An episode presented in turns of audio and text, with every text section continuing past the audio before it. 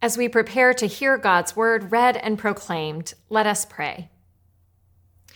Holy and gracious God, may the words of my mouth and the meditations of all our hearts be acceptable in your sight, for you are our rock and our Redeemer. Amen. Our scripture lesson this morning comes from the book of Exodus, selected verses from chapters 1 and 2. Now, a new king arose over Egypt who did not know Joseph. He said to his people, Look, the Israelite people are more numerous and more powerful than we. Come, let us deal shrewdly with them, or they will increase and fight against us and escape from the land. Therefore, they set taskmasters over them to oppress them with forced labor. But the more they were oppressed, the more they multiplied and spread. The king of Egypt said to the Hebrew midwives, one of whom was named Shiphrah and the other Puah, When you act as midwives to the Hebrew women and see them on the birth stool, if it is a boy, kill him. But if it is a girl, she shall live. But the midwives feared God. They did not do as the king of Egypt commanded them, but they let the boys live. So the king of Egypt summoned the midwives and said to them, Why have you done this? The midwives said to Pharaoh, Because the Hebrew women are not like the Egyptian women, for they are vigorous and give birth before the midwife comes to them. Then Pharaoh commanded all his people, Every boy that is born to the Hebrews you shall throw into the Nile, but you shall let every girl live. Now, a man from the house of Levi went and married a Levite woman. The woman conceived and bore a son. And when she saw that he was a fine baby, she hid him for three months. When she could hide him no longer, she got a papyrus basket for him and plastered it with bitumen and pitch. She put the child in it and placed it among the reeds on the bank of the river. His sister stood at a distance to see what would happen to him. The daughter of Pharaoh came down to bathe at the river. She saw the basket among the reeds and sent her maid to bring it. When she opened it, she saw the child. He was crying, and she took pity on him. Then his sister said to Pharaoh's daughter, Shall I go and get a nurse from the Hebrew women to nurse the child for you? Pharaoh's daughter said to her, Yes. So the girl went and called the child's mother. Pharaoh's daughter said to her, Take this child and nurse it for me, and I will give you your wages. So the woman took the child and nursed it. When the child grew up, she brought him to Pharaoh's daughter, and she took him as her son and named him Moses. This is the word of the Lord. Thanks be to God. In Maurice Sendak's book, Pierre, the title character is a boy who says only one thing I don't care. Good morning, my darling boy, his mother greets him. You are my only joy. I don't care, says Pierre. What would you like to eat? I don't care. Some lovely cream of wheat? I don't care. Don't sit backwards on your chair. I don't care. Or pour syrup in your hair. I don't care. And on it goes. Pierre doesn't care about going into town. He doesn't care about getting scolded by his father. He just doesn't care. He doesn't even care when a lion shows up at his house and asks Pierre if he'd like to die. I don't care, is all he has to say. So the lion eats him. Fortunately for Pierre, he is not a real child, he is a storybook character, which means that when his parents rush the lion into town where a doctor shakes him up and down, Pierre drops right out of the lion's mouth, not a scratch on him. The last line of the book is simply this The moral of Pierre is care. The book of Exodus could be said to contain the same message. In this sweeping epic, we discover that the God of Israel is not only the God of creation and destruction and vocation we met in the book of Genesis. in Exodus, we discover this is also the God who cares deeply, intimately, and personally for God's people, even and especially when those people are oppressed and marginalized and suffering. We think of Exodus as primarily the story of Moses, who was separated from his people, raised in the palace of Pharaoh, exiled, and then returned to lead his people out of slavery through the wilderness to the promised land. But in order for Moses to take his place in this salvation story, we first have a remarkable series of events that hinge on the words and actions of five women who care. The two midwives who defy Pharaoh's order to kill any male child born to the Hebrews, Moses' mother and sister, who refuse to allow baby Moses to be a victim of Pharaoh's murderous policies, and Pharaoh's own daughter, who, in a deliciously ironic twist, raises Moses, who will grow up to be the liberator of the Israelites in Pharaoh's own household. First, the midwives. The text makes it sound like Shiphrah and Puah are Hebrew midwives, but in fact, the original language suggests that they were Egyptian women who attended the births of the Hebrew people. This matters because as Egyptians, they are supposed to be loyal to Pharaoh above all else. But when they are asked to collaborate with Pharaoh's murderous policies, they align themselves with the God of the Hebrews instead. We see the same subversive loyalty in Pharaoh's own daughter when she discovers the basket with a crying Hebrew baby in the river. Of course, she knows her father has ordered all the Hebrew baby boys to be drowned. But in that moment, she chooses compassion for the baby in front of her over loyalty to family and king. And when Miriam, Moses' watchful sister, offers to find a Hebrew woman to care for the child, Pharaoh's daughter says yes. As we continue our series about good faith conversations, we need to be clear about what's happening in both these encounters between the midwives and Pharaoh and between Miriam and Pharaoh's daughter.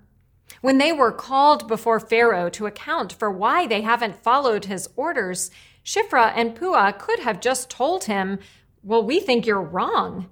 We aren't going to do your bidding. But instead, they lie. They lie through their teeth. They lie to save their own lives. They lie to protect the Israelite families.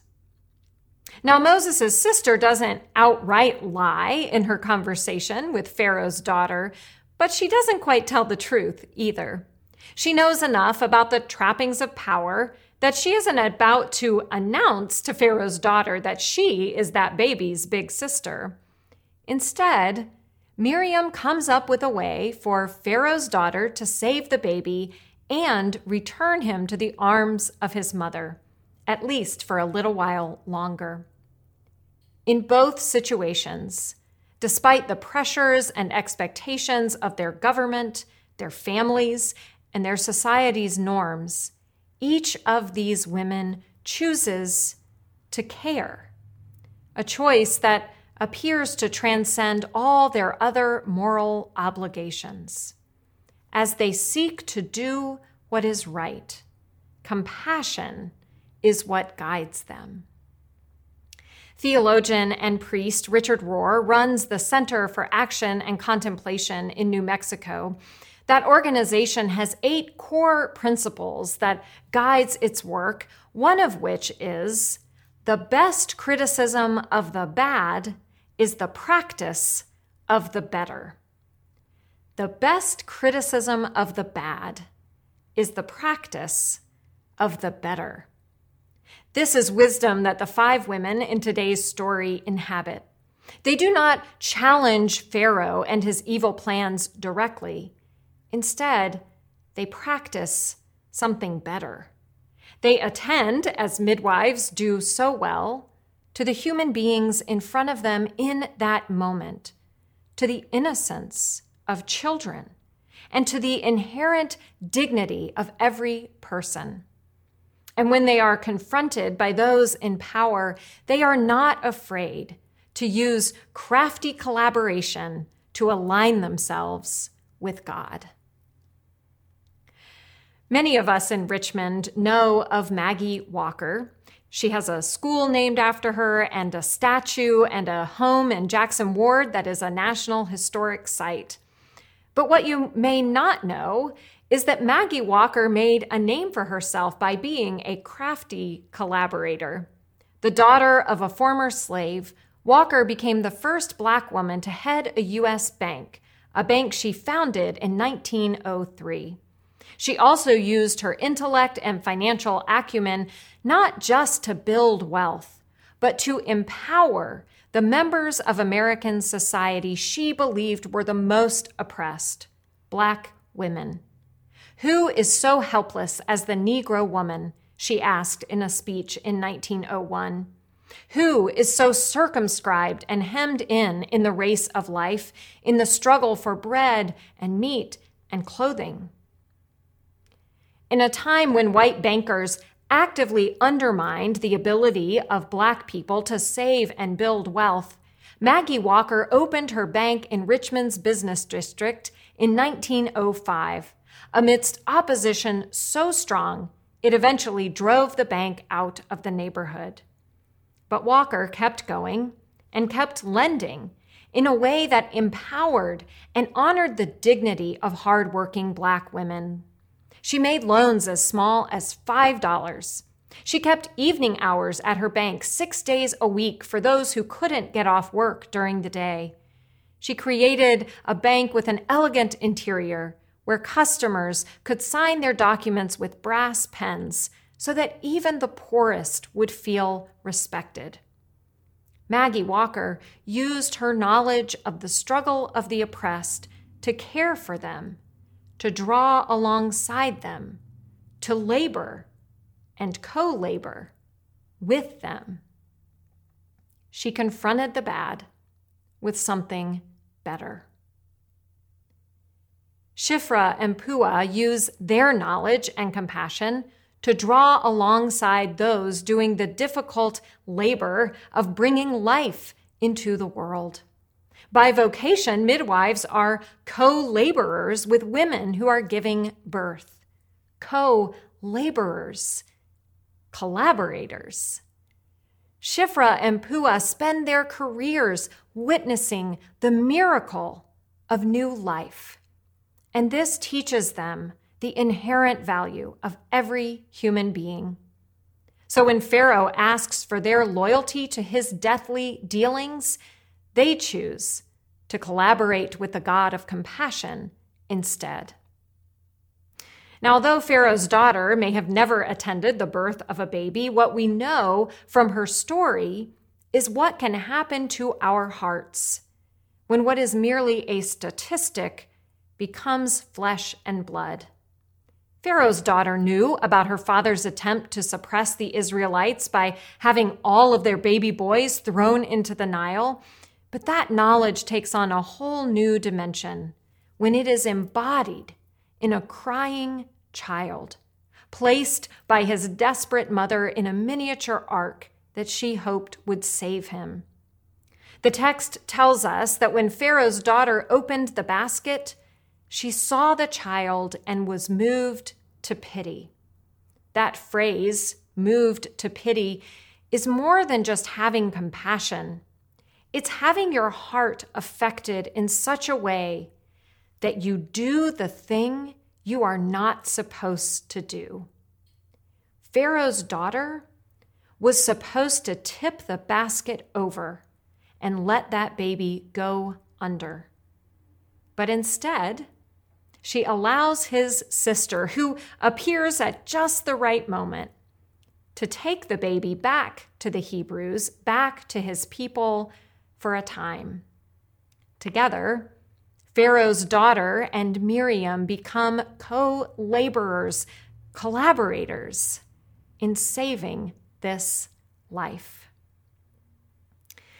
In Sunday school this fall, our youngest disciples are learning to spot superheroes, both in the Bible and in everyday life. What they're learning is that superheroes don't always look like what we expect. Sometimes, like in the story of Jeremiah's call or today's story about Miriam, superheroes look like children. Other times, like in the story of Abraham and Sarah, they look like elderly people. Or they look like Joseph and his brothers who hurt each other badly, but somehow find the courage to forgive. In all these stories, we meet people who, in difficult circumstances, choose to collaborate with the God who cares in order to care for the people God loves.